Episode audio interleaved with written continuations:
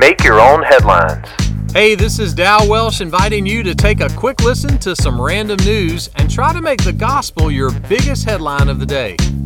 Today's podcast is sponsored by Canfield Umbrella Frames and the letter B. So, do you ever just need a minute? Something goes wrong at work or school, and you just need to catch your breath, just collect your thoughts. I was at the annual sports banquet at my son's high school.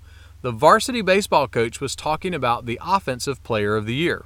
He said this One thing I learned about Billy is that if he makes an out, you don't have to say anything to him. Just give him 38 seconds. He'll put his bat away, his helmet away, he'll quietly go sit down in the dugout, and 38 seconds later, he's ready to go.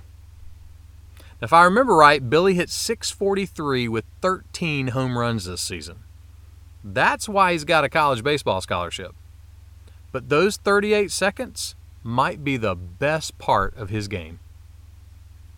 Did you know that Bruce Wayne's parents owned a baseball team? It's true.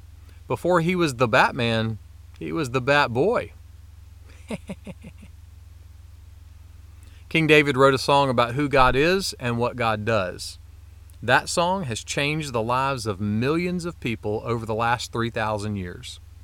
Here's one thing he wrote about God in that song He leads me beside still waters. There's something powerful about sitting next to a calm, quiet lake. It has an impact on all your senses. It helps you breathe, it helps you collect your thoughts, and when you direct your thoughts to the truth about Jesus, that still, quiet moment will give your heart some deep hope. Now, there's not always a calm, quiet lake around, but if you strike out today in something, put your bat up, hang your helmet up, and find somewhere to be still for 38 seconds. And think about this truth the Lord is a good, good shepherd. Those words are a grand slam. Make that one of your headlines today. Make Your Own Headlines is a little smidge of encouragement from Holland Avenue Baptist Church.